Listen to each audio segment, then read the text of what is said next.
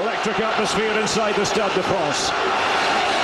And on this perfect Wednesday night for football, we're ready to go. 17 maja 2006 roku na stadionie Stade de France w Paryżu rozgrywany jest właśnie finał Ligi Mistrzów. Po 75 minutach rywalizacji, niespodziewanie, to grający od niemal godziny w osłabieniu Arsenal prowadzi sfaworyzowaną Barceloną 1 do 0.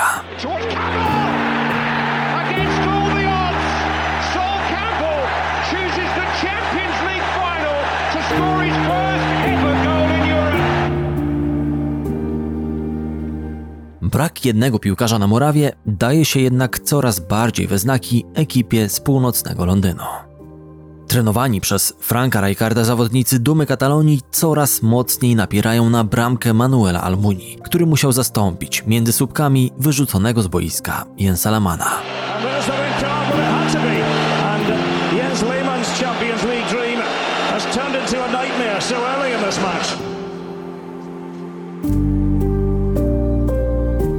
Końcu boiskowy zegar wybija 76 minutę. Andres Iniesta posyła prostopadłe podanie w kierunku pola karnego kanonierów. Piłkę delikatnie muska Hedrick Larsson.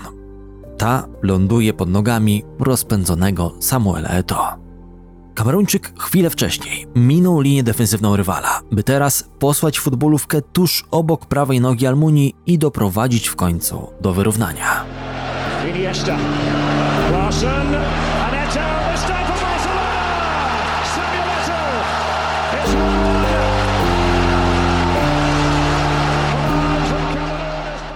Pięć minut później krwawiących Londyńczyków dobija Giuliano Belletti. Larsen brings so much experience and know-how to the cause. Belletti!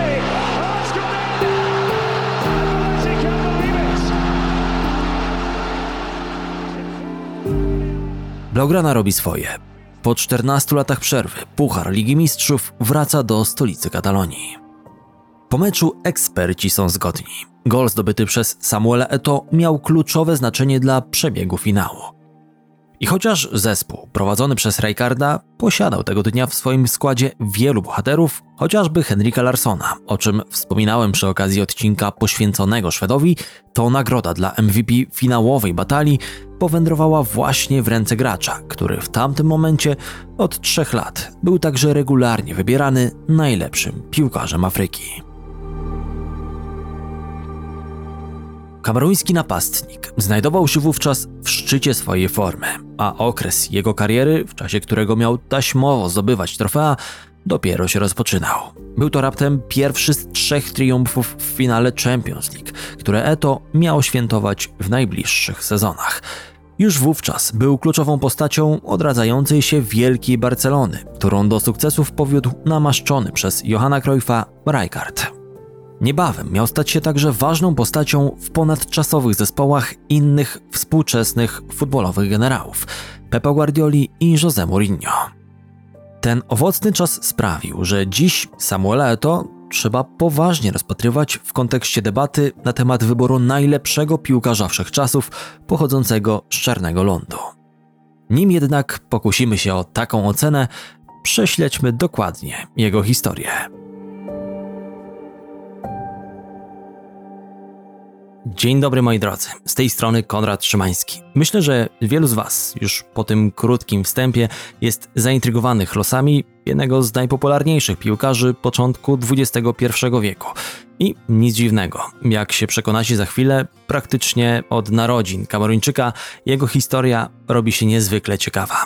Dla fanów intrygujących opowieści, ale nie tylko, przygotowałem dziś coś specjalnego. Mianowicie partnerem tego epizodu jest BookBeat, czyli aplikacja z dostępem do mnóstwa audiobooków i e-booków. W związku z tym mam dla Was również specjalny kod. Uwaga, bardzo zaskakujący, mianowicie Konrad. Tak jest. Kod ten pozwala Wam zarejestrować się i skorzystać aż z 30-dniowego darmowego okresu premium.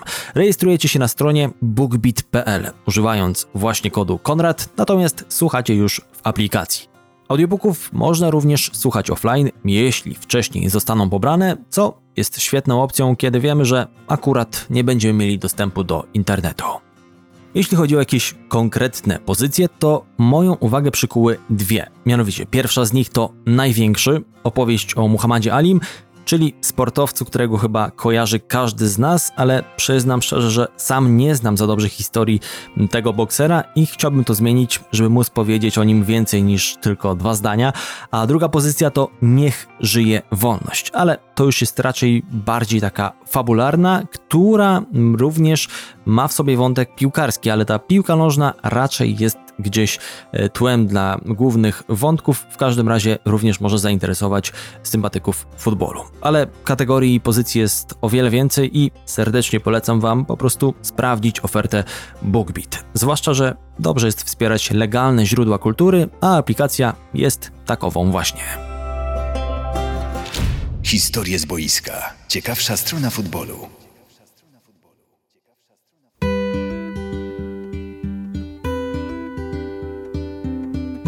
10 marca 1981 roku.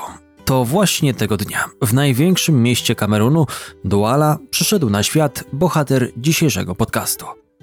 Hmm, a może jednak nie był to 10 marca i być może było to wcześniej niż w 1981 roku. Cóż, przy dacie narodzin Samuela Eto, tak samo jak przy dacie urodzin wielu innych sławnych i trochę mniej znanych piłkarzy afrykańskich, narosło sporo kontrowersji. Kilka lat temu z domniemanego wieku Kameruńczyka zażartował nawet sam José Mourinho. W prywatnej rozmowie, która wyciekła do mediów, portugalski trener miał powiedzieć: Eto ma 32 lata, a może 35? Kto to wie? Natomiast zapytany o wypowiedź menedżera zawodnik, który w tamtym czasie nadal współpracował z nim w Chelsea, wypalił do dziennikarzy zniesmaczony.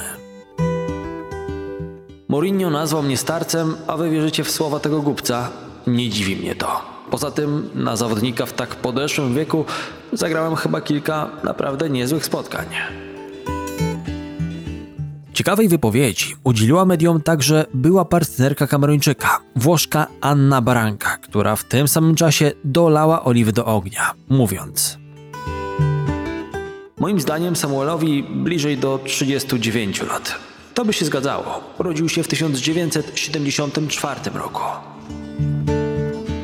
Pani ani takiej informacji miał udzielić kameruński znajomy Eto. Cieniem na jej słowa może się natomiast kłaść fakt, że była partnerka piłkarza pozostaje z nim w konflikcie, gdyż były gracz unikał płacenia alimentów na córkę pani Baranko, której jest ojcem. Przyjmijmy jednak na potrzeby tego podcastu, że rok 1981 jest prawdziwą datą urodzin trzykrotnego triumfatora Ligi Mistrzów i wróćmy z powrotem do początku tej opowieści.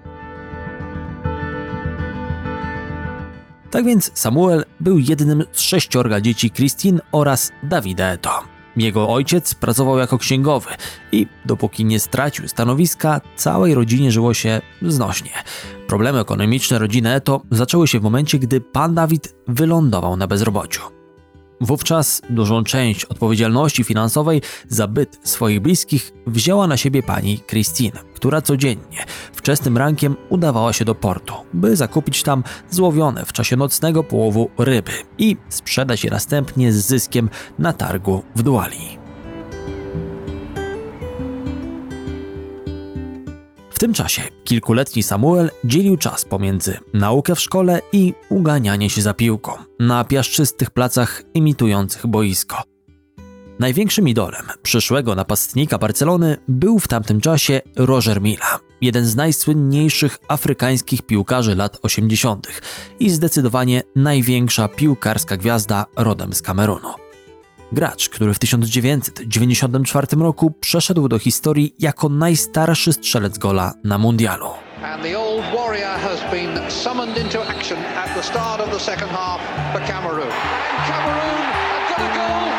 Substitution has done the trick. The old man has not lost the magic. Mila trafił na turniej w USA do bramki Rosjan, mając na karku 42 lata i 39 dni. Rekord ten pozostaje niepobity do dziś. W latach 80. Mila czarował swoją grą na boiskach we Francji, gdzie występował między innymi w barwach Monaco czy Saint-Étienne. Był jednym z najlepszych na świecie, nie tylko w Afryce. Wielu z nas uważa, że nigdy nie zdobył złotej piłki tylko dlatego, że pochodził z Afryki. Był dla nas inspiracją. Zachwycał się po latach swoim bożyszczem Eto, który dzięki własnemu talentowi zdobył na podwórku pseudonim Mały Mila. Miłość syna do futbolu i ilość poświęconego mu czasu nie była jednak w smak rodzicom Eto. Ci oczywiście woleli, żeby Samuel poświęcał większą uwagę nauce. Kameruńczyk utrzymuje jednak, że nastawienie ojca do jego pasji zmieniło się, gdy pan Dawid pewnego razu przypadkiem obejrzał nieświadomego niczego syna na boisko. Mały Mila w pełni pokazywał w czasie potyczki z rówieśnikami, dlaczego ci nadali mu taki przydomek. Eto Junior brylował na placu gry i popisywał się sztuczkami technicznymi. Od tego czasu ojciec Samuela miał być orędownikiem jego talentu i pchać go ku marzeniom o karierze profesjonalnego piłkarza. Pierwszym krokiem ku ich spełnieniu miał być moment, gdy Eto trafił do Akademii Piłkarskiej o nazwie Kaji Sports Academy, założonej przez miejscowego biznesmena i menedżera Gilberta Kajiego. Szybko stało się jednak jasne, że jeśli przyszły gracz Barcelony marzy o zrobieniu kariery, która pozwoli mu godnie zarobić na życie, to musi jak najszybciej trafić do Europy. Mały Mila nie miał zamiaru czekać, aż wypatrzy go któryś ze skautów przeczesujących czarny ląd na zlecenie zespołów ze Starego Kontynentu. Miał to szczęście, że jego starsza siostra mieszkała we Francji. Postanowił więc wziąć sprawy w swoje ręce i wraz z dwoma braćmi udał się szukać swojej szansy do piłkarskiej ziemi obiecanej. Miał wówczas 14 lat.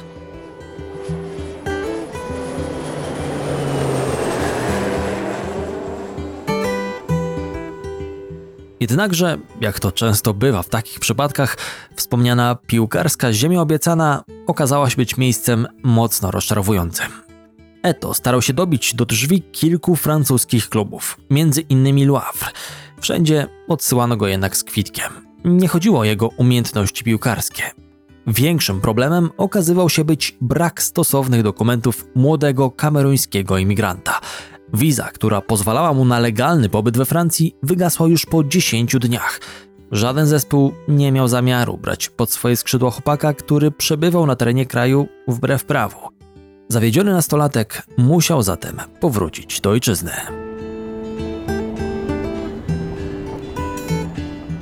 W tym czasie Eto postanowił wspomóc rodzinę finansowo i zaczął zarabiać pieniądze w inny sposób niż kopiąc piłkę. Przez jakiś czas sprzedawał lody na ulicach Duani. Nie porzucił jednak marzeń o profesjonalnej karierze. Cały czas trenował w lokalnych klubach i liczył, że ktoś go w końcu dostrzeże i da szansę gry w Europie. Nie rozczarował się. Wkrótce jeden z łowców talentów zaproponował mu wyjazd do Hiszpanii i dołączenie do szkółki Realu Madryt. Tym razem wszystko miało się już odbyć legalnie. Wydawało się, że ciężka praca i cierpliwość Samuela w końcu zostaną wynagrodzone. Kiedy dotarłem do Realu Madryt, pomyślałem, że to moja droga. Nie obchodzi mnie, co się stanie. Odniosę sukces. Wspominał po latach bohater dzisiejszego podcastu. I chociaż stolica Hiszpanii faktycznie w pewnym sensie była pierwszym przystankiem na drodze pełnej sukcesów, na którą nastoletnie to właśnie wkraczał, to sam epizod Kabrończyka związany z grą dla królewskich nie był dla niego udany. W zasadzie ciężko było się spodziewać, by anonimowy nastolatek rodem z Afryki z miejsca miał sobie wywalczyć silną pozycję w tak renomowanym zespole jak Real.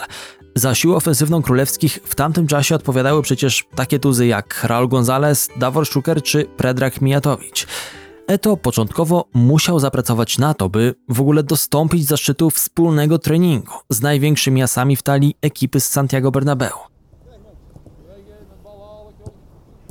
Samuel został przydzielony do drużyny Realu Madryt Castilla, stanowiącego bezpośrednie zaplecze dla pierwszej drużyny. Problem w tym, że rok później Kastylia zleciała z drugiego na trzeci poziom rozgrywkowy, a hiszpańskie przepisy stanowiły wówczas, że zawodnicy spoza Unii Europejskiej nie mogli występować na tak niskim szczeblu ligowym. Tym samym najlepszym rozwiązaniem dla kariery Eto było wypożyczenie. W sezonie 97-98 Kameruńczyk trafił do drugoligowego Leganes, gdzie dostał szansę gry w 27 meczach ligowych, co przełożyło się na zdobycie przez niego trzech goli. Ciężko było sądzić, by taki dorobek strzelecki, uzbierany przez małego Mile na zapleczu Primera Division, miał przekonać madryckich trenerów do tego, by dać młodzianowi regularne szanse występów w barwach królewskich. Szczególnie, że Real w tamtym sezonie sięgnął po trofeum Ligi Mistrzów. Real Madrid have won the UEFA Champions League, beating Juventus 1-0. Mamel Sanchez lifts the trophy. Kolejna kampania ligowa okazała się dla Samuela kompletnym niewypałem. Co prawda, napastnik dostał w końcu szansę trenowania z pierwszą drużyną królewskich a nawet zadebiutował w jej barwach w La Liga, gdy 5 grudnia 1998 roku zmienił w 67 minucie meczu przeciwko Espaniolowi Davora Szukera. Ale to był jedyny raz, gdy Huskiding pozwolił mu powąchać murawę. Być może te 23 minuty spędzone na boisku na tyle zaimponowały działaczom Espaniolu, że ci postanowili wypożyczyć Kameruńczyka na dalszą część sezonu. Szkopu w tym, że w zespole z Barcelony Samuel również otrzymał szansę zaprezentowania swoich umiejętności zaledwie raz.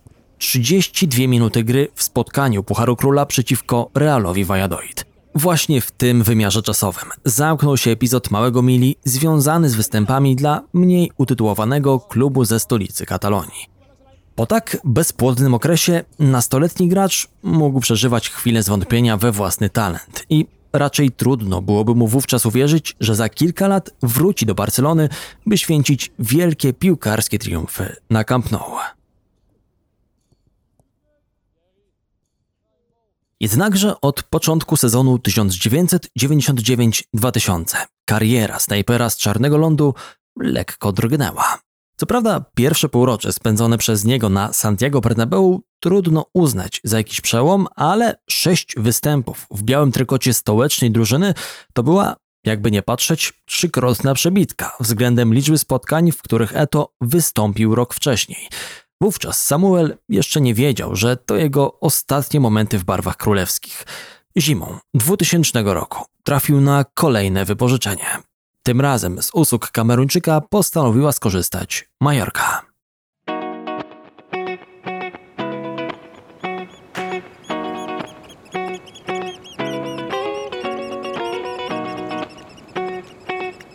Wakacyjny i odprężający klimat panujący na Balarach zdawał się wpływać zdecydowanie bardziej korzystnie na młodego snajpera niż pęd i ciągła presja towarzyszące mu w hiszpańskiej stolicy. To w końcu odpalił a sześć ligowych goli zdobytych w 13 meczach pozwalało uwierzyć, że oto mamy do czynienia z piłkarską perełką, a nie niespełnionym talentem, którego przerosły wymogi i oczekiwania Primera Divisiona. Renomę to, jako futbolowego wonderkida, budowały w tamtym okresie również jego występy w barwach reprezentacji Kamerunu. W dorosłej kadrze nieposkromionych lwów Mały Mila zadebiutował w marcu 1997 roku w przegranym 0-5 meczu z Kostaryką. Urodzony w duali gracz, dzień po tym spotkaniu obchodził dopiero swoje 16 urodziny.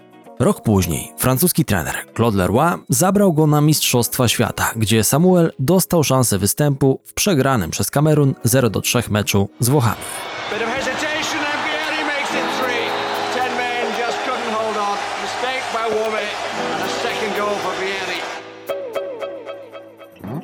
Gdy w styczniu 2000 roku pojechał wraz z kolegami z drużyny narodowej na Puchar Narodów Afryki, nie był już tylko młokosem, mającym zbierać tam doświadczenie.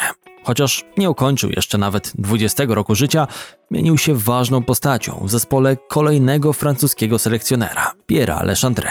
Jednakże popis, jaki młody napastnik dał na turnieju rozgrywanym w Ganie i Nigerii, przerósł oczekiwania chyba nawet największych entuzjastów jego talentu.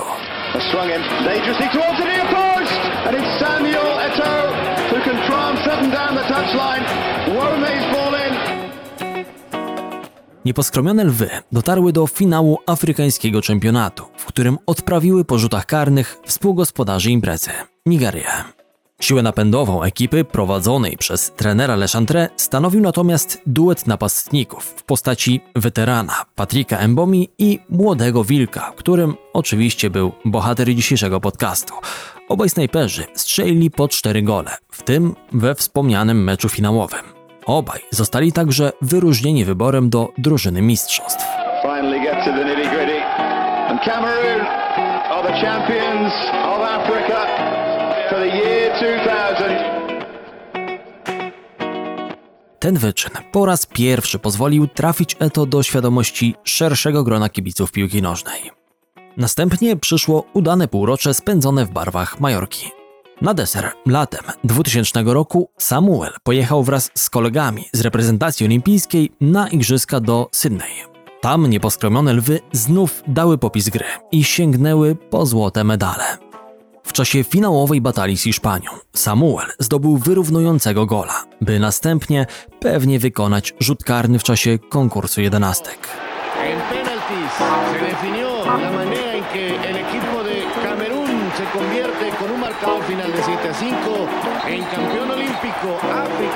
Siendo el número uno. Kamerun zatriumfował, odprawiając z kwitkiem La Furia Roja i tym samym pozbawiając złotego medalu olimpijskiego takie tuzy piłkarstwa jak Pujol, Xavi czy David Albelda. Widząc tak fenomenalną dyspozycję Eto, działacze z Majorki nie zawahali się, by wykupić go z Realu. 4,5 miliona euro załatwiło sprawę i kameruński piłkarz na stałe trafił na Baleary. Marzenia małego chłopca z biednych dzielnic duali o zrobieniu profesjonalnej kariery zaczynały nabierać realnych kształtów. W tamtym czasie Eto zabronił pracować swojej mamie, mówiąc jej, że dość się napracowała w swoim życiu i teraz pora, by to on zapewnił godny byt rodzinie. Z pewnością było go na to stać. Gdy kilka lat wcześniej trafił do Realu Madryt Castylia, otrzymywał dietę o równowartości dzisiejszych 200 euro. Sporą część tych pieniędzy wysyłał do domu. Gdy zrobił to po raz pierwszy, jego ojciec, widząc niespodziewany przypływ gotówki, miał go zapytać z niedowierzaniem w głosie. Na futbolu naprawdę można zarobić tak duże pieniądze? Cóż, ta anegdota wiele mówi o tym, w jakich warunkach ekonomicznych musieli funkcjonować Samuel i jego bliscy, gdy ten był dzieckiem.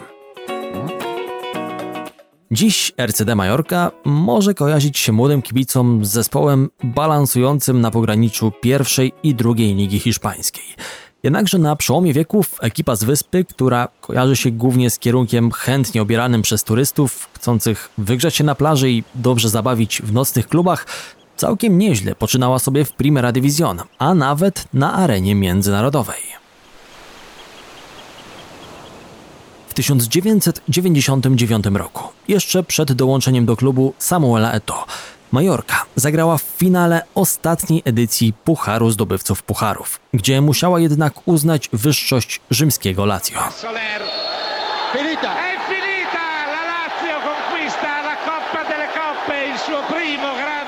Trofeo internazionale. W tym samym roku wywalczyła trzecie miejsce w lidze, tuż za plecami Realu i Barcelony. Na podium Primera Division udało im się stanąć jeszcze tylko raz, dwa lata później, w pierwszym sezonie Małego Mili w cynobrowej koszulce. Gwoli jasności, cynober to taki odcień czerwonego, nazywany też chińską czerwienią. Natomiast Los Bermejones, czyli cynobrowi, to przydomek ekipy z miasta Palma de Mallorca.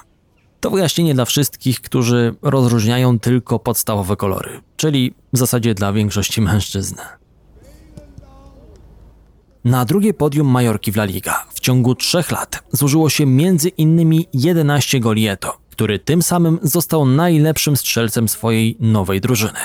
Chociaż nie był to może jakiś szczególnie imponujący dorobek strzelecki, to kameruński snajper udowodnił, że niezła dyspozycja z poprzedniego sezonu nie była dziełem przypadku. Były gracz Realu pokazał również, że może godnie zastąpić Diego Tristana, który przed sezonem zmienił Majorkę na Deportivo La Coruña.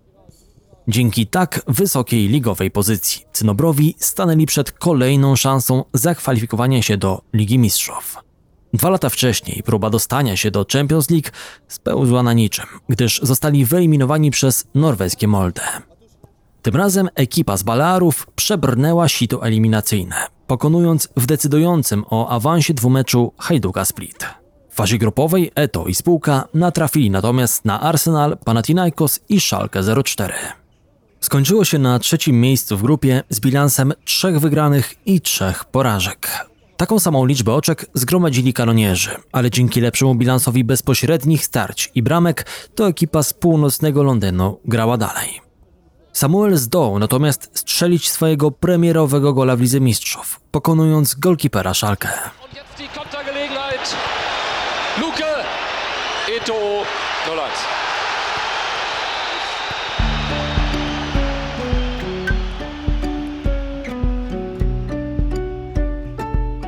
Mimo wszystko, jedyny raz, kiedy to ekipa z Palma de Mallorca zagrała w fazie grupowej Ligi Mistrzów, kibice z wyspy mogli uznać za udane.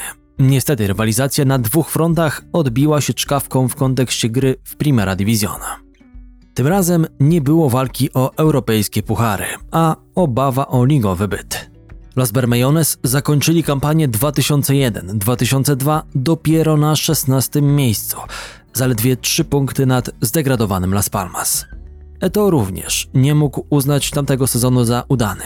W 30 meczach uzbierał zaledwie 6 goli.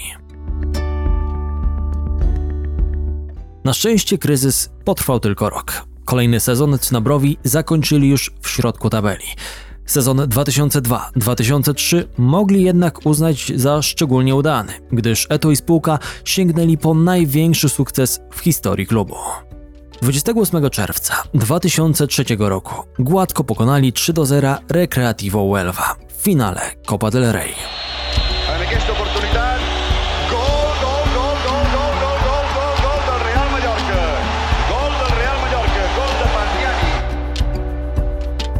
Strzelanie. W 21 minucie rozpoczął Urugwajczyk Walter Pandiani, który pewnie wykorzystał rzut karny, wywalczony przez jego kameruńskiego partnera z ataku. Dwa kolejne ciosy wyprowadził za to już sam Eto.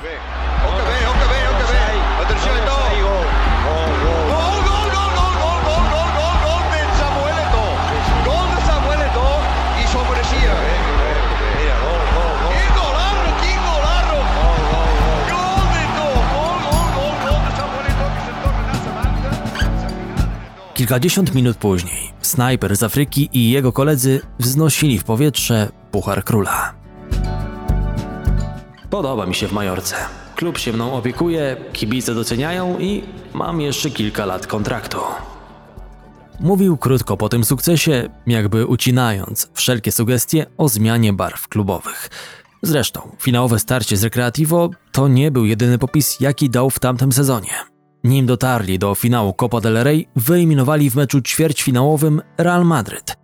Pierwsze spotkanie w stolicy Hiszpanii zakończyło się remisem 1 do 1. W rewanżu na stadionie San Moix podopieczni trenera Gregorio Manzano rozbili królewskich aż 4 do 0. Eto popisał się w tym meczu dubletem. Real up against Mallorca who powered their way into the semifinals in a big way. Mallorca striker and former Real Madrid player Samuel Ito took some time to meet Majorka zdeklasowała Real także w meczu ligowym na Santiago Bernabeu. Drużyna Galacticos, w której szeregach grali w tamtym meczu między innymi Ronaldo, Zidane czy Figo, została upokorzona przez wyspiarzy, przegrywając z nimi aż 1 do 5. Tym razem Eto zapisał na swoim koncie gola i asystę, znów będąc jednym z najjaśniejszych punktów w załodze szalonych piratów z Balearów.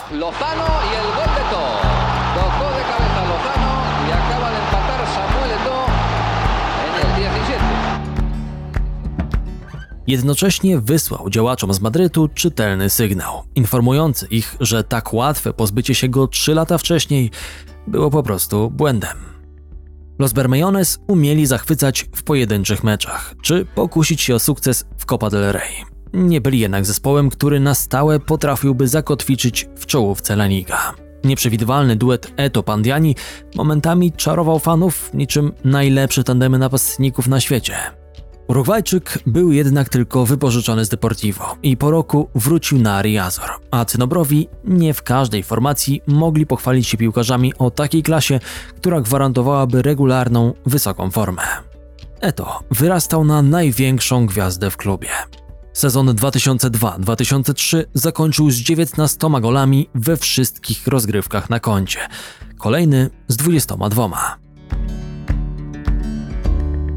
Majorka zainstalowała się w tym czasie w środku tabeli Primera Divisiona. Kameruńczyk zaczynał zwyczajnie przerastać klub, w którym występował przez ostatnie 4 lata. Pewnego razu Luis Aragones, trener, który prowadził Majorkę, gdy Samuel przychodził do tego zespołu z Realu, miał zagadnąć afrykańskiego napastnika. Chcesz być tylko dobrym piłkarzem, czy chcesz być wielki? Myślę, że twój czas w Majorce dobiegł końca. Pora, byś zaczął rywalizować z tymi, którzy są na twoim poziomie. Argones skontaktował się z Chikim Begiristeinem, który pełnił rolę dyrektora sportowego w FC Barcelonie. Były opiekun Majorki, miał wypalić do działacza Blaugrany. Chcecie zacząć wygrywać w kolejnych sezonach? Mam tutaj zawodnika, którego możecie podpisać. On sprawi, że zaczniecie zwyciężać w kolejnych latach. Tym samym to Duma Katalonii stała się faworytem do tego, by zostać nowym klubem Kameruńczyka. Taki obrót sprawy zmusił do działania także włodarzy Realu Madryt, którzy nagle zapragnęli ponownie mieć Eto w swoich szeregach. Królewscy w pewnym stopniu zabezpieczyli się na taką ewentualność. Nadal posiadali 50% praw do afrykańskiego piłkarza dzięki odpowiednio skonstruowanej umowie sprzedaży z 2000 roku. Sęk w tym, że Samuel prawdopodobnie nadal nie grałby w Realu, a powędrował na kolejne wypożyczenie, gdyż liczba zawodników spoza Unii Europejskiej, którzy mogli znajdować się w kadrze zespołu, była ograniczona. Zresztą atak królewskich składał się w tamtym czasie z takich zawodników jak Raul, Michael Owen i Ronaldo. Kameruńczyk mógł więc mieć spore wątpliwości co do planów stołecznej drużyny wobec niego. Zdecydował się zatem na parafowanie umowy z Barceloną. Barcelona zapłaciła za niego 24 miliony euro, które porówno podzieliły między siebie Real i Majorka. Nie chciałbym zagrać w Realu, nawet jakbym miał za to dostać miliard euro. Stwierdził buńczucznie nowy nabytek Dumy Katalonii, chwilę po podpisaniu kontraktu. Gdy rok później świętował z kolegami z zespołu i fanami Barcy tytuł mistrzowski, jako pierwszy zaintonował piosenkę o treści Madrid Cabron Saluda al Campeón, co można przetłumaczyć jako madryccy głupcy złóżcie hołd mistrzom.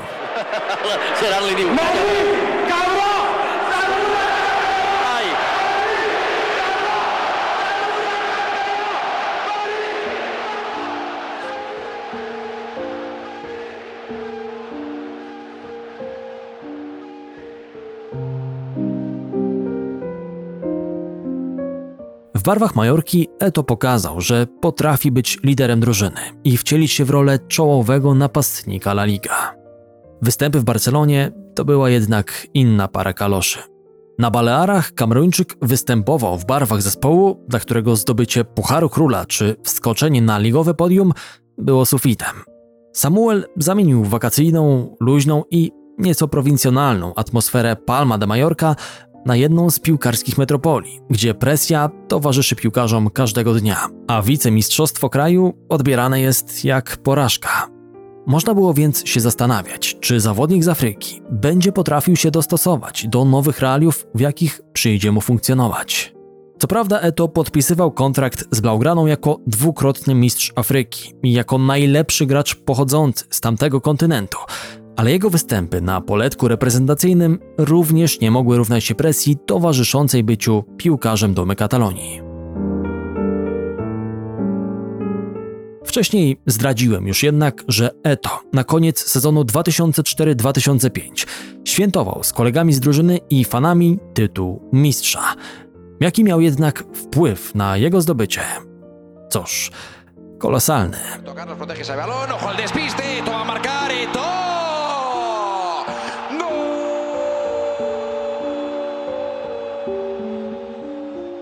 25 ligowych goli w pierwszym sezonie jego gry na Camp Nou stanowiło jeden z głównych powodów, które zadecydowały, że po sześciu latach posłuchy tytuł mistrzowski powrócił do Katalonii.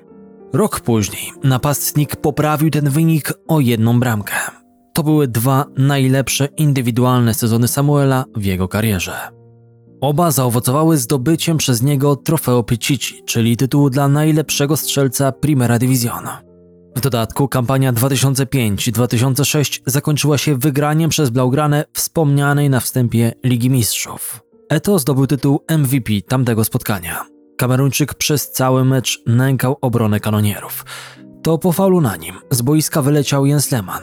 Pod koniec pierwszej połowy były gracz Majorki obił słupek Arsenalu, a w drugiej części meczu doprowadził do wyrównania. Wykazywał się aktywnością przez pełne 90 minut.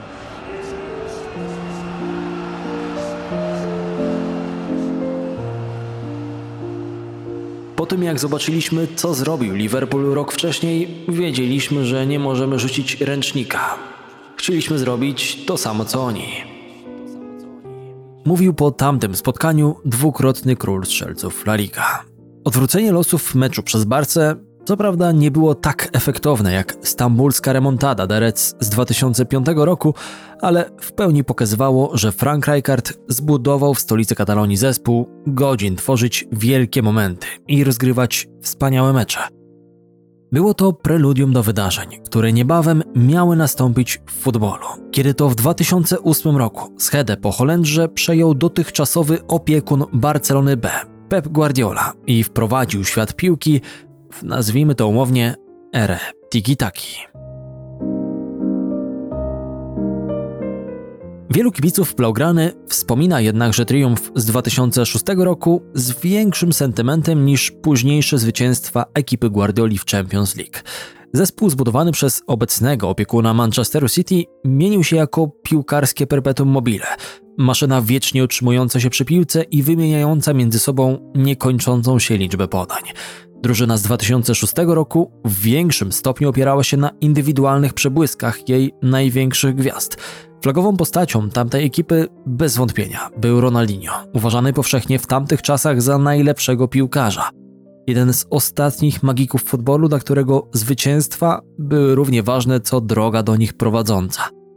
Na boisku czarował też chociażby Portugalczyk Deco, to często akcje reżyserowane przez tę dwójkę przemieniały się w okazje strzeleckie dla Eto, który wszedł w buty jednego z najlepszych piłkarskich egzekutorów na świecie. Historie z boiska. Ciekawsza strona futbolu.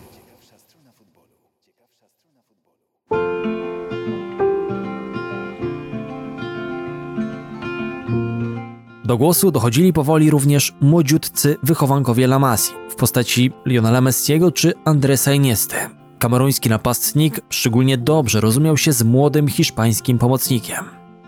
Gdy Barcelonie zupełnie nie szło w pierwszej połowie finałowego meczu z Arsenalem, Eto miał dopytywać sztab szkoleniowy Blaugrany, czy zamierzają wpuścić na boisko właśnie Iniestę.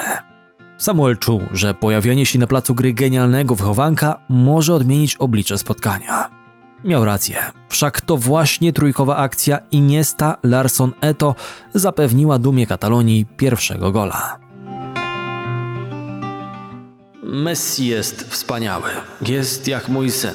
Widziałem jak wchodził do tej cudownej drużyny. Ale ja wolę Iniesta. Moim zdaniem świat futbolu jest wobec niego niesprawiedliwy. Ten chłopak zasłużył na to, żeby dostać 3-4 złote piłki. Tak odpowiedział Samuel Eto, zapytany kilka lat temu, czy lepszym zawodnikiem jest według niego Messi czy Cristiano Ronaldo. Lepszej laurki Andres nie mógł sobie wymarzyć.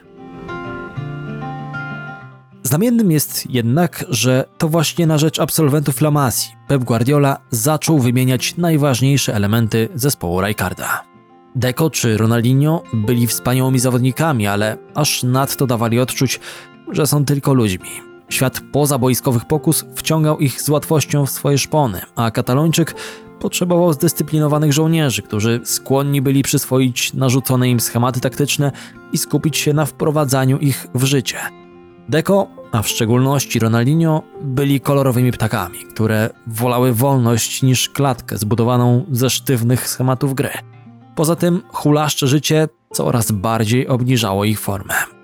Guardiola postanowił się ich pozbyć, a w kolejce do odpalenia był również Eto, ale po kolei. Pierwszą połowę sezonu 2006-2007 Eto stracił z powodu kontuzji łąkotki. Kameruńczyk wracał powoli do gry z początkiem nowego roku. Frank Rijkaard dawał mu pograć w końcówkach spotkań. Jednakże 11 lutego, w czasie meczu z Racingiem Santander, Samuel odmówił szkoleniowcowi wejścia na boisko. Tłumaczył się później, że nie był dostatecznie rozgrzany i nie chciał ryzykować odnowieniem się urazu. Afrykańskiemu napastnikowi dostało się jednak po uszach za to zachowanie od mediów i kibiców, a słowa krytyki pod jego adresem wypowiedział nawet sam Ronaldinho, który do tej pory wypowiadał się o koledze w samych superlatywach. Dwukrotny król strzelców La Liga nie pozostał dłużny trenerowi i partnerowi z boiska. Tylko zły człowiek mógł powiedzieć, że nie chciałem grać. Jeśli Rijkaard ma jaja, to niech przyjdzie i powie mi to w twarz. Jeśli Ronaldinho twierdzi, że nie myślę o kolegach, to bardzo się myli, bo ja myślę wyłącznie o kolegach. Nigdy ich nie zawiodłem. Niech on lepiej sam zacznie myśleć o kolegach. Wzajemne przepychanki pomiędzy trenerem i najlepszymi zawodnikami nie mogły przynieść nic dobrego. Barca nie obroniła w tamtym sezonie ani Mistrzostwa Hiszpanii, ani Trofeum Ligi Mistrzów, kończąc kampanię z pustymi rękoma. Podobnie było rok później. Rijkaard przestawał powoli panować nad drużyną, nie mogąc utrzymać w ryzach kluczowych zawodników, którzy sprawiali problemy dyscyplinarne. Eto znów stracił sporą część sezonu przez kontuzję. Znów wbijał też szpilki Rijkaardowi, krytykując styl gry zespołu. Zresztą z końcem sezonu 2007-2008 holenderskiego szkoleniowca nie było już w Barcelonie. Został zastąpiony przez młodego i ambitnego Pepa Guardiolę, który chciał przeprogramować Blaugrane na swoją modłę. To oznaczało ciężkie czasy dla największych asów stali poprzedniego trenera. Jeszcze tego samego lata Ronaldinho został wytransferowany do AC Milanu, a Deco do Chelsea. Katalończyk chciał się pozbyć zatrutych jabłek z koszyka. Graczy, którzy byli tłustymi kotami, sprawiającymi wrażenie piłkarzy spełnionych i nie w pełni zmotywowanych do dalszej pogoni za sukcesem. Guardiola nie chciał, by ci zawodnicy wywierali zły wpływ na młodych wychowanków La Masii, którzy mieli powoli brać ciężar odpowiedzialności za wyniki na swoje barki. Początkowo krnąbrny kameruński napastnik również znalazł się na liście zawierającej nazwiska, które miały pożegnać się z klubem z Camp Nou. Jednakże to nie był taki sam jak odpaleni koledzy. Trenował z pełną mocą i stanowił świetny wzór do naśladowania dla młodzieży pod względem etyki pracy. Ostatecznie Guardiola postanowił dać mu szansę. Nie zawiódł się. Po dwóch sezonach, które były poszatkowane przez kontuzję, Kameruńczyk znów zaprezentował pełnię swojego potencjału. 30 ligowych goli to najlepszy rezultat uzyskany przez Eto w którymkolwiek sezonie. Samuel nie sięgnął jednak po swoją trzecią koronę króla strzelców, gdyż Diego Forlan zdołał zdobyć o dwa gole więcej od niego. Nie była to jednak wielka strata wobec tego, że mistrzostwo kraju powróciło po trzech latach do Katalonii. Zresztą tytuł majstra to nie był jedyny skalp Guardioli i jego bandy w tamtym sezonie.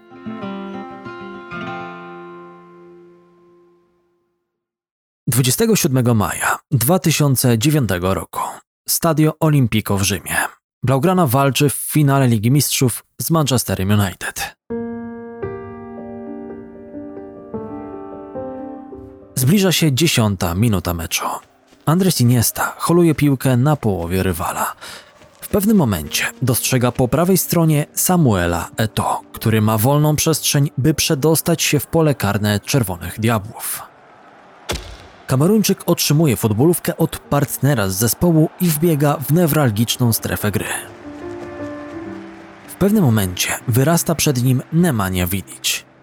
Atakujący napastnik postanawia jednak energicznie zmienić kierunek prowadzenia piłki i szybkim manewrem wymija zaskoczonego serbskiego stopera. Dzięki temu zdobywa czystą pozycję do oddania strzału na bramkę strzeżoną przez Edwina van der Sara. W akcie desperacji Michael Carrick próbuje wślizgiem wybić futbolówkę spod nóg rywala. Za późno. Eto nie zwlekał. Momentalnie uderza zewnętrzną częścią stopy przy bliższym słupku. Van der Sar muska piłkę, która przemyka tuż obok jego stopy, ale to nic nie daje. Futbolówka ląduje w siatce. Barcelona 1, Manchester 0. Anderson mete el balón para Eto'o, vamos Eto'o, recorta Eto'o dentro del área, Eto'o.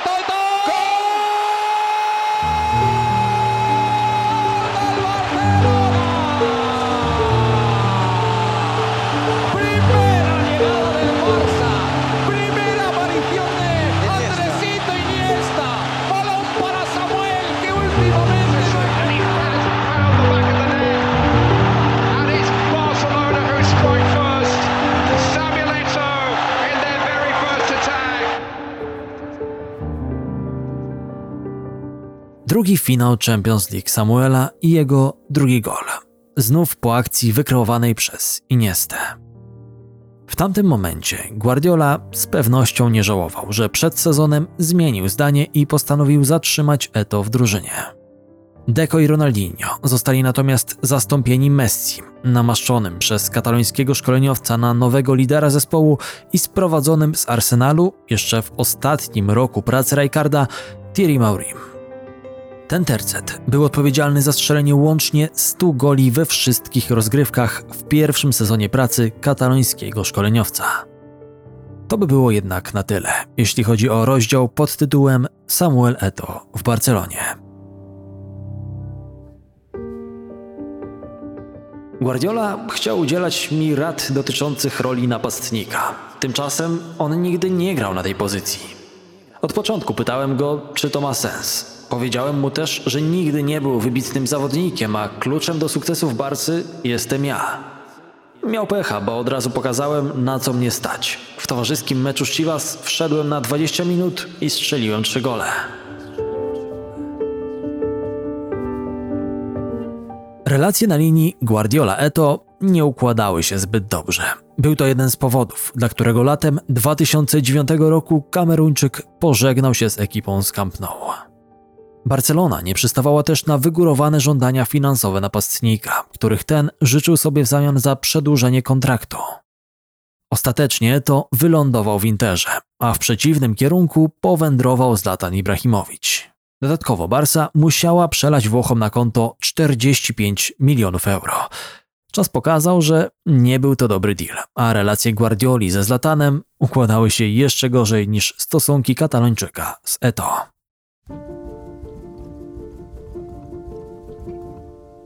Tymczasem po latach Samuel zdawał się lepiej wspominać pracę z Frankiem Rijkaardem, aniżeli z Pepem Guardiolą. Rijkaard był w pewnym momencie najlepszym trenerem, jakiego mogła mieć Barcelona. Ale po tylu triumfach on po prostu nie umiał nas w jakikolwiek sposób skarcić. Prawda jest taka, że za bardzo nadużyliśmy jego zaufania. W Mediolanie Eto trafił do zespołu, który w obliczu zawirowań związanych z aferą Calciopoli, o której opowiadałem wam w innym podcaście, i łączących się z tym kłopotów Juventusu, wskoczył na szczyt Serie A. W dodatku za sterami ekipy z San Siro od roku zasiadał człowiek, który w tamtym czasie mienił się jednym z najlepszych trenerów piłkarskich na świecie, José Mourinho. W przeszłości gracz z Kamerunu zdążył zaliczyć pewne przypychanki słowne z byłym szkoleniowcem Chelsea po meczu de Blues z FC Barceloną w Lidze Mistrzów. Teraz zaczynał jednak w Interze z czystą gardą. Bardziej problematyczna mogła być presja wywierana przez dziennikarzy i fanów Nerazzurich. Wszyscy zastanawiali się, czy Samuel zdoła wskoczyć w buty Ibrahimowicza, który przez trzy sezony gry w barwach ekipy z Mediolanu zdołał podbić serca fanów, a Półwysep Apeniński opuszczał jako król strzelców Serie A. Zastępował go jednak równie skuteczny napastnik, który spokojnie mógł równać się z Ibrą nie tylko pod względem przerośniętego ego. Kameruńczyk przybywał na San Siro jako dwukrotny król strzelców Primera División, trzykrotny mistrz Hiszpanii i piłkarz, który popisał się zdobyciem 130 goli w 199 meczach w barwach Blaugrany. Nazywam się Samuel Eto i nie mam zamiaru się do nikogo porównywać. Wierzę, że zwycięstwa, które odnosiłem wcześniej, nadają mojemu nazwisku odpowiedniej wartości. Mówił w swoim stylu na jednej z pierwszych konferencji prasowych w nowym zespole. Najważniejszy w CV afrykańskiego snajpera był jednak wpis informujący o tym, że dwukrotnie sięgnął po trofeum przyznawane za zwycięstwo w Lidze Mistrzów. Zlatan nie potrafił pociągnąć Nerracurich do triumfu w najważniejszych międzynarodowych rozgrywkach klubowych. Odszedł do Barsy poniekąd w pogoni za sięgnięciem po ten najważniejszy drużynowy skalp. Czas pokazał, że jego ruchy były błędem. Szwedzki internacjonał do dziś nie dowiedział się, jak słodko smakuje triumf w Champions League. Za to Eto już w pierwszym sezonie gry dla niebiesko-czarnych skompletował swoisty hat-trick i dołożył do swojej kolekcji trzecie takie trofeum. 22 maja 2010 roku na madryckim stadionie Santiago Bernabeu podopieczni Jose Mourinho wygrali w finale Ligi Mistrzów z Bayernem 2 do 0 po dwóch trafieniach Argentyńczyka Diego Milito. Samuel zaliczył asystę przy golu partnera z ataku. Inter, Milito, una finta, in area, ancora! El Principe, Diego Milito, la firma lui, probabilmente questa finale, questa coppa è 2-0, El Principe diventa re nella notte di Madrid! W pamięć fanów bardziej wrył się jednak półfinałowy dwumecz, w którym Nerazzurri zmierzyli się z byłym klubem Eto, FC Barceloną. U siebie Mediolańczycy zwyciężyli 3 do 1.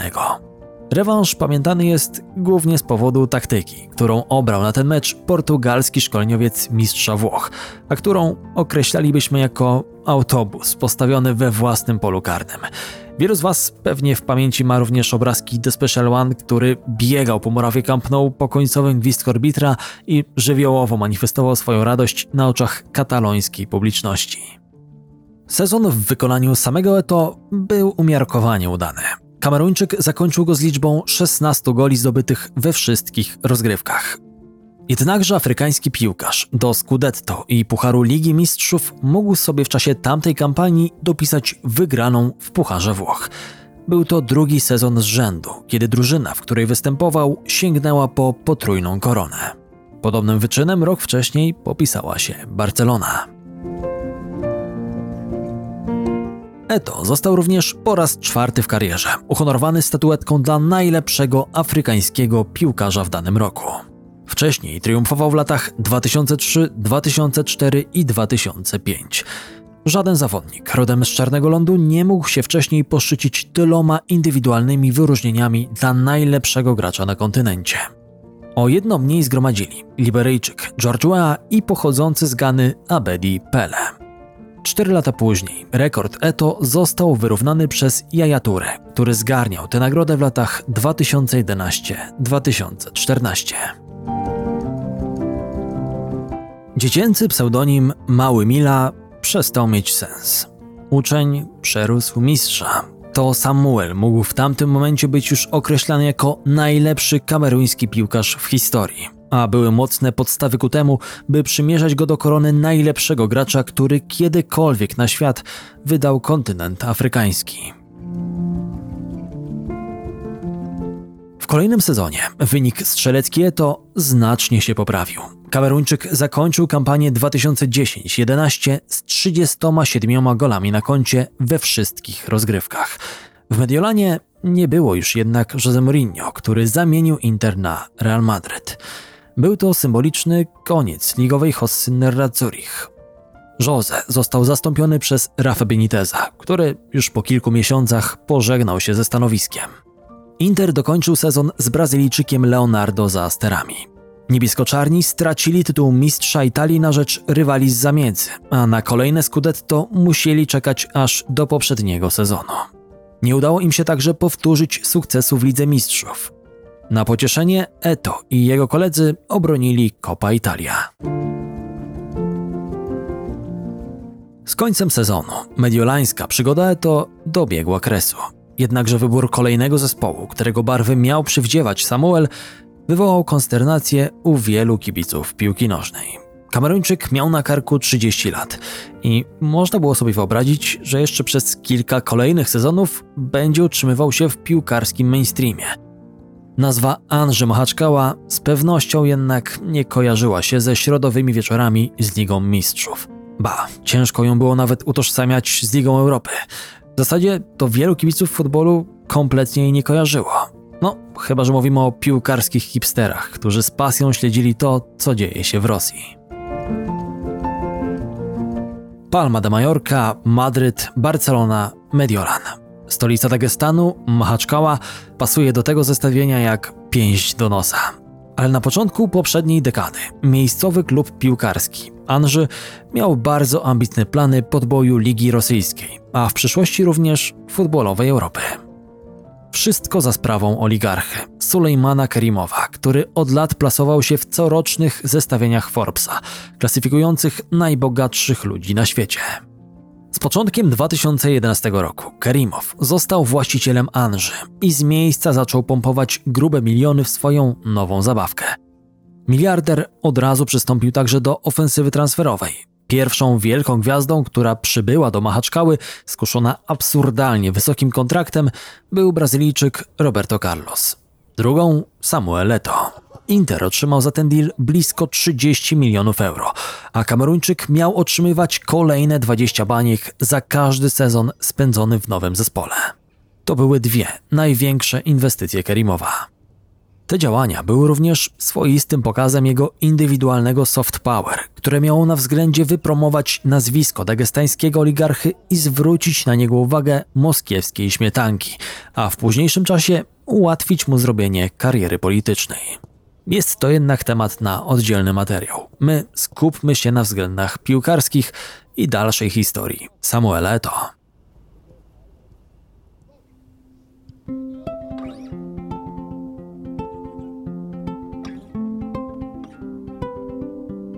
Ten zaś w pierwszym roku urzędowania Kerimowa Wanży zajął wraz z nowym zespołem piąte miejsce w lidze rosyjskiej, do czego przyczynił się zdobyciem 13 goli w 22 meczach.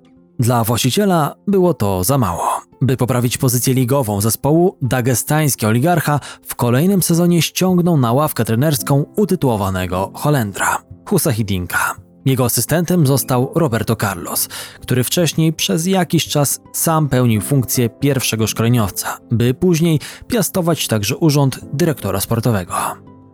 Brazylijczyk był zresztą ulubieńcem Kerimowa, który poza powierzaniem mu ważnych stanowisk rozpieszczał go także na inne sposoby. Chociażby podarowując w prezencie urodzinowym najnowszy model samochodu Bugatti Veyron.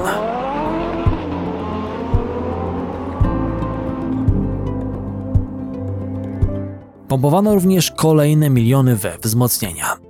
Z Szachtara Donieck do klubu przybył będący wówczas w sile wieku Brazylijczyk Willian, który później zrobił niezłą karierę w Chelsea. Eto nie miał może tak dużych względów u właściciela jak Roberto Carlos, ale grube miliony, które pompowano na jego konto osobiste i wynajmowanie mu apartamentu w centrum Moskwy, który kosztował miesięcznie 80 tysięcy euro, to precjoza, o których większość piłkarzy mogła tylko pomarzyć. Swoją drogą w stolicy Rosji była skoszarowana praktycznie cała drużyna Anży, która do dalekiej Machaczkały budowała się jedynie w celu rozgrywania spotkań domowych. Taki stan rzeczy nie mógł dziwić. Po pierwsze, Moskwa jest z pewnością o wiele bardziej kosmopolitycznym i zwyczajnie atrakcyjniejszym miejscem do życia. Poza tym, graniczący z Czeczenią Dagestan to nawet dziś dość niebezpieczny teren, gdzie mocne wpływy nadal mają islamscy bojownicy, a jeszcze kilkanaście lat wcześniej miały tam miejsce działania wojenne. W kolejnym sezonie Anży zdołało poprawić najlepszą lokatę i uplasowało się na najniższym stopniu podium. Kameruński napastnik tym razem zgromadził 10 ligowych goli w 25 występach. Niezły wynik nadal nie odpowiadał jednak mocarstwowym planom Sulejmana Kerimowa, który rozczarowany brakiem natychmiastowych sukcesów niebawem przykręcił kurek z pieniędzmi, co w sezonie 2013-14 poskutkowało eksodusem najlepszych zawodników i spadkiem Anży do drugiej ligi. Z zespołu wkrótce odszedł także Eto, którego w Rosji niekoniecznie będzie się dobrze wspominać, gdyż po raz kolejny dawał o sobie znać ciężki charakter Kameruńczyka, którego Roberto Carlos oskarżał o podsycanie negatywnych emocji i rozsadzanie szatni od środka. Samuel niebawem wrócił do łask wielkiego futbolu, podpisując w sierpniu 2013 roku kontrakt z Chelsea. Był to jednak raczej chwilowy stan rzeczy, aniżeli ponowny atak na szczyt piłkarskiego mainstreamu i nawiązanie do lat świetności. Chociaż w barwach The Blues zaprezentował się całkiem solidnie, strzelając w ciągu całej kampanii 12 goli i będąc drugim najlepszym strzelcem zespołu, zaraz po Edenie Hazardzie, to z ekipą ze Stamford Bridge nie zdołał wywalczyć żadnego trofeum, a po wypełnieniu rocznego kontraktu opuścił szeregi Londyńczyków, na co wpływ miał przytoczony na początku podcastu konflikt z Jose Mourinho, których pił z metryki urodzenia swojego podopiecznego. Kolejny sezon to szukanie przez Eto swojego miejsca na ziemi. Trzykrotny triumfator Ligi Mistrzów spędził pierwsze półrocze w Evertonie, by po kilku miesiącach przenieść się do Sampdorii. Jednakże oba te epizody warte są jedynie wspomnienia o nich. Miejscem na spokojne dokończenie kariery okazał się za to Antalya Spor. Grał w tym zespole w latach 2015-2018, by przez ten czas zapisać na swoim koncie całkiem niezły wynik 76 ligowych gier i 44 goli, co pokazuje, że nawet grubo po 30 rodzinach Eto nadal prezentował wyborną formę. Przynajmniej w średniej europejskiej lidze. To wydaje się w pewnym sensie zadawać również kłam pogłoskom mojego sfałszowanej metryce, bowiem ciężko wyobrazić sobie, by Samuel tak dobrze sobie radził na Morawie, mając ponad 40 wiosen na karku. Po Antalyasporze afrykański snajper wpisał jeszcze do swojego CV Konyaspor, w którym spędził pół roku, by ostatecznie zakończyć karierę po sezonie 2018-19 i występach w zespole Katarysce.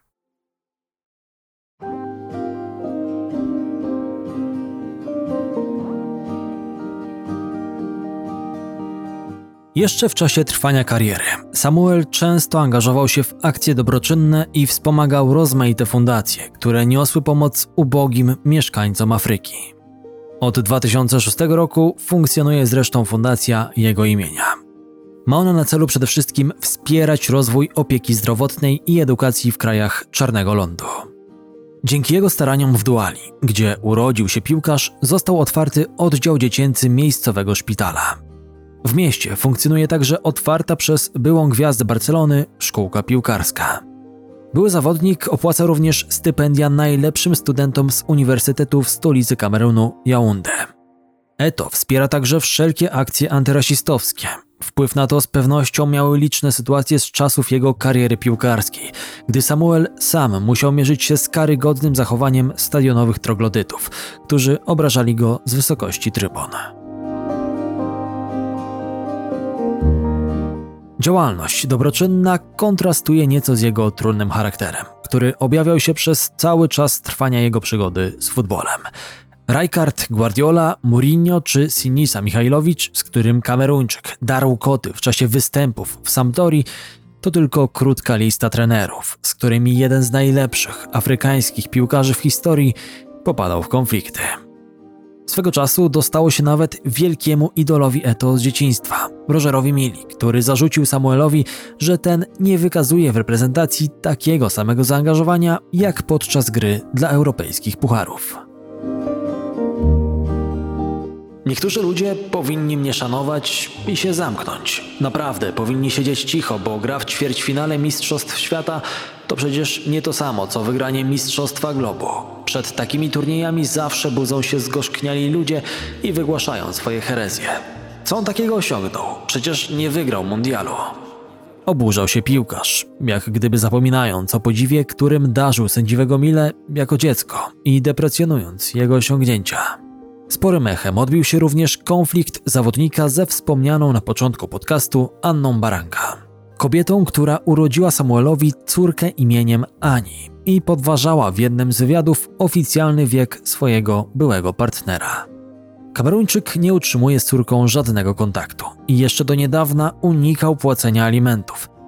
Dopiero na początku 2022 roku sąd zadecydował, że były piłkarz musi zapłacić za wszystkie lata, gdy migał się od zobowiązań i nie przyznawał do ojcostwa 22-letniej już Ani. Nigdy również nie wypowiedział się publicznie w tym temacie i nie odniósł się do słów jej matki, a krótko po tym jak ujawniła ona dziennikarzom niewygodne dla piłkarza rewelacje, ten zakupił za kwotę niemal pół miliona euro pierścionek zaręczynowy dla swojej długoletniej miłości, pochodzącej z wybrzeża Kości Słoniowej Georgette Talon. Co ciekawe, dwa lata temu o zaległości w płaceniu alimentów oskarżyła Eto również niejaka Marian Pineda, z którą piłkarz spotykał się jeszcze w czasach gry dla Majorki, a z którą ma syna imieniem Etienne. To wszystko nie wystawia mu najlepszego świadectwa.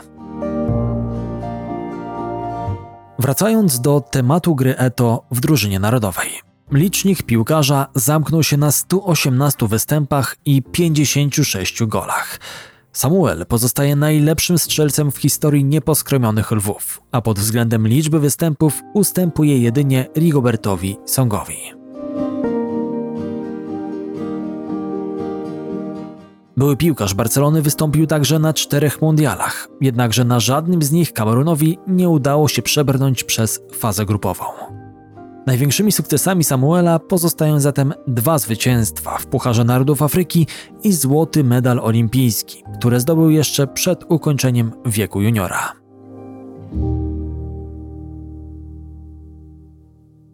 Mimo braku spektakularnych sukcesów z kadrą, Samuel wypracował sobie w ojczyźnie status ikony i człowieka sukcesu. Mały chłopiec, który na początku swojej drogi życiowej wraz z rodziną ledwo wiązał koniec z końcem, kilka dekad później sygnował swoimi personaliami linię ubrań, tworzył własną sieć telekomunikacyjną i pisał scenariusze do komiksów, które opowiadały historię jego życia. Samuel Eto i Didier Drogba Dzisiaj tych dwóch graczy najczęściej wymienia się w kontekście debaty na temat wyboru najlepszego piłkarza w historii Afryki. Obaj cechowali się atletycznym stylem gry i twardymi charakterami. Obaj znaczą bardzo wiele dla swoich ojczystych krajów i wróży im się zrobienie kariery związanej z polityką i piastowaniem ważnych państwowych funkcji. Samuel zaczął jednak od czegoś innego. 11 grudnia 2021 roku został wybrany prezesem Kameruńskiej Federacji Piłkarskiej. Zapamiętam ten dzień jako jeden z najbardziej dumnych w moim życiu. Jestem głęboko wdzięczny za wybranie mnie na prezesa Kameruńskiego Związku Piłki Nożnej. Każdy głos reprezentuje energię i ambicje naszej piłkarskiej rodziny, by wznieść nasz ukochany sport na poziom, jakiego do tej pory nie widzieliśmy. Napisał po tym wydarzeniu na swoim twitterowym koncie kameruński gwiazdor. Jestem ciekaw, jak wy oceniacie tę debatę na najlepszego piłkarza w historii afrykańskiej piłki. Koniecznie dajcie znać w komentarzu na YouTubie, kto według Was najbardziej zasługuje na to miano.